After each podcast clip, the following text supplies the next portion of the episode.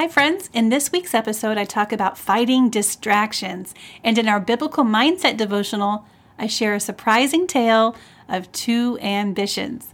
Keep listening. You are listening to Working Upward, the thought provoking, gaze shifting, and action inspiring podcast for Christian women who work from home. If you desire to keep looking upward to Christ in your work and beyond, you're in the right place. I'm your host, Kristen Eifel from workingupward.com.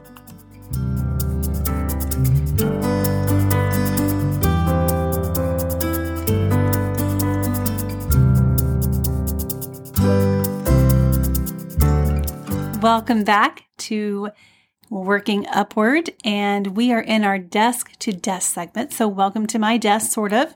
And this is where I just chit chat and I share some recommendations and work life tips and um, some things I think will be an encouragement to you. And I don't know if you can hear that. That's the snowplow outside. Uh, we are welcome to Iowa, Georgia to Iowa, baby.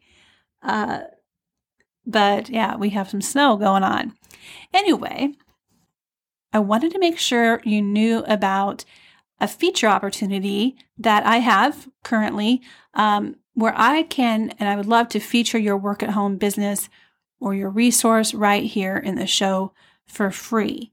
And this is for you don't necessarily have to be um, branded as a Christian company, but um, if you are biblically minded and you have you want to strive, you strive for a biblical work ethic, that I would love to feature you here in the show and you can just head on over to workingupward.com slash podcast and i have a button at the top of the page and um, just a few questions for you to answer. And then that gets emailed to me automatically and i will look it over and i will be in touch with you um, if you're a good fit for the show.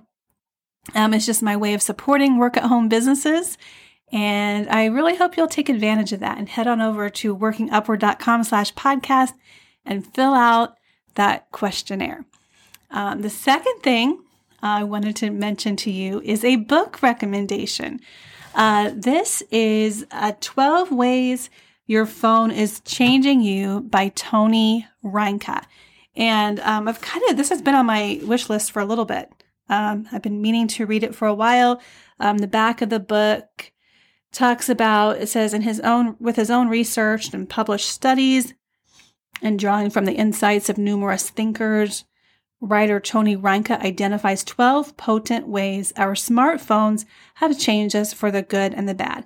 And what I'm really enjoying about this book on, on page 78 um, is that um, he does talk about how, our, how the phone is changing for us, but he also talks about the good things about technology and our phone. And it's not like a, um, it doesn't make you feel guilty or shame you um, for using your phone too much. I mean, if you feel guilty, you might feel guilty from reading this because he, he just kind of gives the facts as they are, but he does not do it in a shaming way. And I wanted to read to you this quote. Um, this is so good. This is on page 50.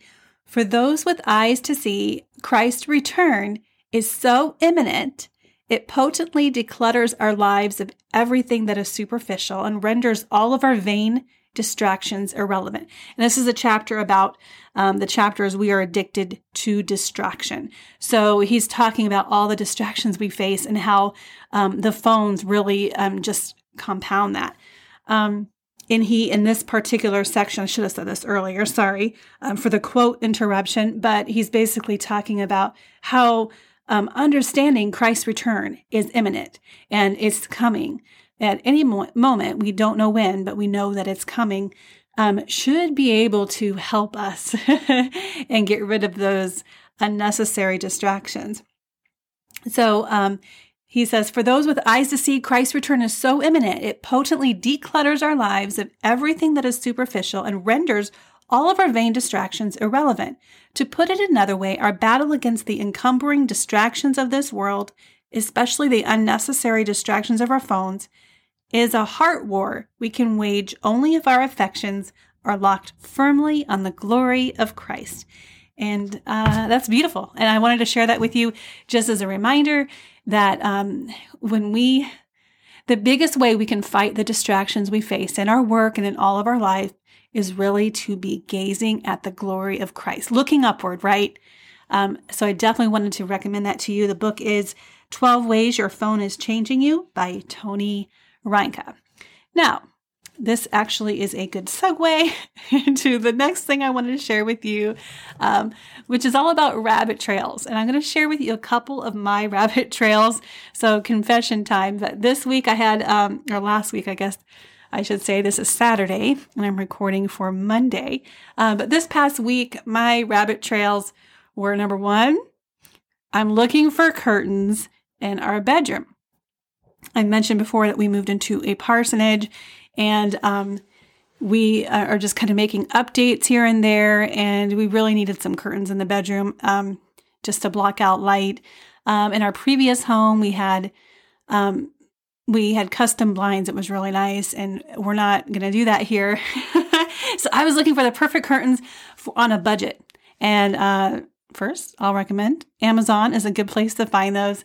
But I was searching for curtains. That was my confession uh, or my my weakness this week. And then um, the second thing I wanted to share with you that was a rabbit trail is I was researching typewriters because I happened to find a typewriter at a thrift store this past weekend and I'm in love. I just love it. I've kind of been wanting one for a while, kind of in the back of my mind. I mean, years and years, I've kind of always thought it would be nice. And this one is in good condition. It has the case, it has all the ownership papers. It's really fun. Um, so now I need to be more careful and not get carried away looking for cool typewriter stuff online. So I am sharing those with you um, just to let you know, first of all, you're not alone. If you struggle with wanting to Google search things and maybe go to Amazon when you should be working, um, there is, um, well, first of all, what I just read to you um, from Tony Reinke's book, you need to be infatuated and obsessed, if you can, I mean, I'm going to use that word, with the glory of Christ. Um, that is something we are growing in, that comes with sanctification. Um, but another more practical way is to use a bookmarker tool. I use something called Pocket. And I can just, if I feel the, you know, if I feel the urge to Google something, I find something to read. I'm like, wait a second. No, I clip it and save it for a later time, lunchtime or in the evening when I'm done with work. And usually I don't go back to that. So that might be a more practical way if you find yourself wanting to Google things is just to bookmark it and save it and uh, come back to that later. Um, okay, so I'm almost done with this desk to desk segment. I wanted to share one more thing with you. Um, if you are someone you know and love, um, are wanting to learn how to be a virtual assistant or how to work from home, my course right now is only $27. And um, there's four hours of content. It comes with worksheets, it comes with online assessments. Um, it's a really good value for only $27. And even though I know I'm talking to folks who likely already have a work at home business, um, but if you have um, friends or family who are asking you, hey, how can I work from home too? This is a good resource and it's very affordable. Um, and that is called the Upward VA Roadmap. So um, you can go to workingupward.com slash roadmap. Um, I also have, if it's easier for you to remember, you can just type in upwardvaroadmap.com and that will take you there as well. Um, very helpful. And um, that's a resource I created because I had people asking me um, quite a bit, you know, how can I work from home? And I wanted to have something available for that. So only $27. Um, now it is time for our word of the week and its corresponding biblical mindset devotional. Ambition. I used to cringe whenever I heard or read the word ambition. To me, it just smacked of greed or worldliness, and I just pictured climbing the ladder and elbowing people out of the way and just doing all you can to get to the top and make more money and have success and get recognized for all the work you do. But it turns out there are actually two different kinds of ambition, and the Bible paints a clear picture of each. There's the version where you wake up and you pour yourself a cup of ambition and go to the office, or stay in your home office and work nine to five, probably longer if you are really ambitious, and try to get to the top of the ladder even when everything's working against you. And yes, I know that sounds just like Dolly Parton's song, with no offense to Dolly, okay? Because uh, I'm a fan. but um, it is, it's like that song.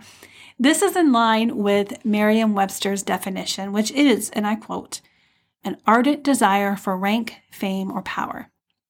Now, the thing about that, who, who gets the rank? Who gets the fame? Who gets the power? the person with the desire to get it, the person who is ambitious. It's all about that person. The Bible minces no words when it comes to this kind of ambition. It just calls it for what it is selfish ambition. Philippians 2 3 says, Let nothing be done through selfish ambition or conceit, but in lowliness of mind, let each esteem others better than himself. In this passage and others where the Bible talks about selfish ambition, the root Greek word is eritheia, which means faction, strife, and contention. This is the same kind of ambition we read about in James 3, where we where we see, but if you have bitter jealousy and selfish ambition in your hearts, do not boast and be false to the truth. This is not the wisdom that comes down from above, but is earthly, unspiritual, demonic. Wow. Tell me what you really think, James, right? Um, contrast that with what the Apostle Paul says in 2 Corinthians 5, verse 9. Therefore, we also have as our ambition, whether at home or absent, to be pleasing to Him. The root Greek word for this kind of ambition, the kind that results in God's pleasure, is, and this is a mouthful, philotimeomai, which refers to striving earnestly. So, my question for you this week is what kind of ambition do you have or will you have this week? The one characterized by contentious strife or the one characterized by earnest striving after what pleases God? The one that is focused on you getting what you want, whether that's approval, recognition, fame, or more money, or the one that is focused on pleasing the Lord. I'm going to go ahead and pray here, and I encourage you to follow along with me. Dear Heavenly Father, how good you are and how kind you are, how merciful you are to me. Uh, you know I love you, but sometimes I really struggle with my motivation. Sometimes I'm selfishly ambitious and I crave approval and recognition and success the way the world sees it. But I know that when I'm looking upward to you, that all goes away. And I end up being ambitious for your glory and for your pleasure. This week, please help me have the good kind of ambition, the kind that esteems you and others higher and more than myself. I can't do this alone, and I just pray for your help. In Jesus' name, amen. Thanks for listening to Working Upward. You can check out the show notes and all links mentioned in this episode at workingupward.com, or even better, become a podcast insider it's absolutely free, and you'll get episode related resources delivered straight to your inbox. WorkingUpward.com will take you directly to that sign up link. Until next time, keep looking up.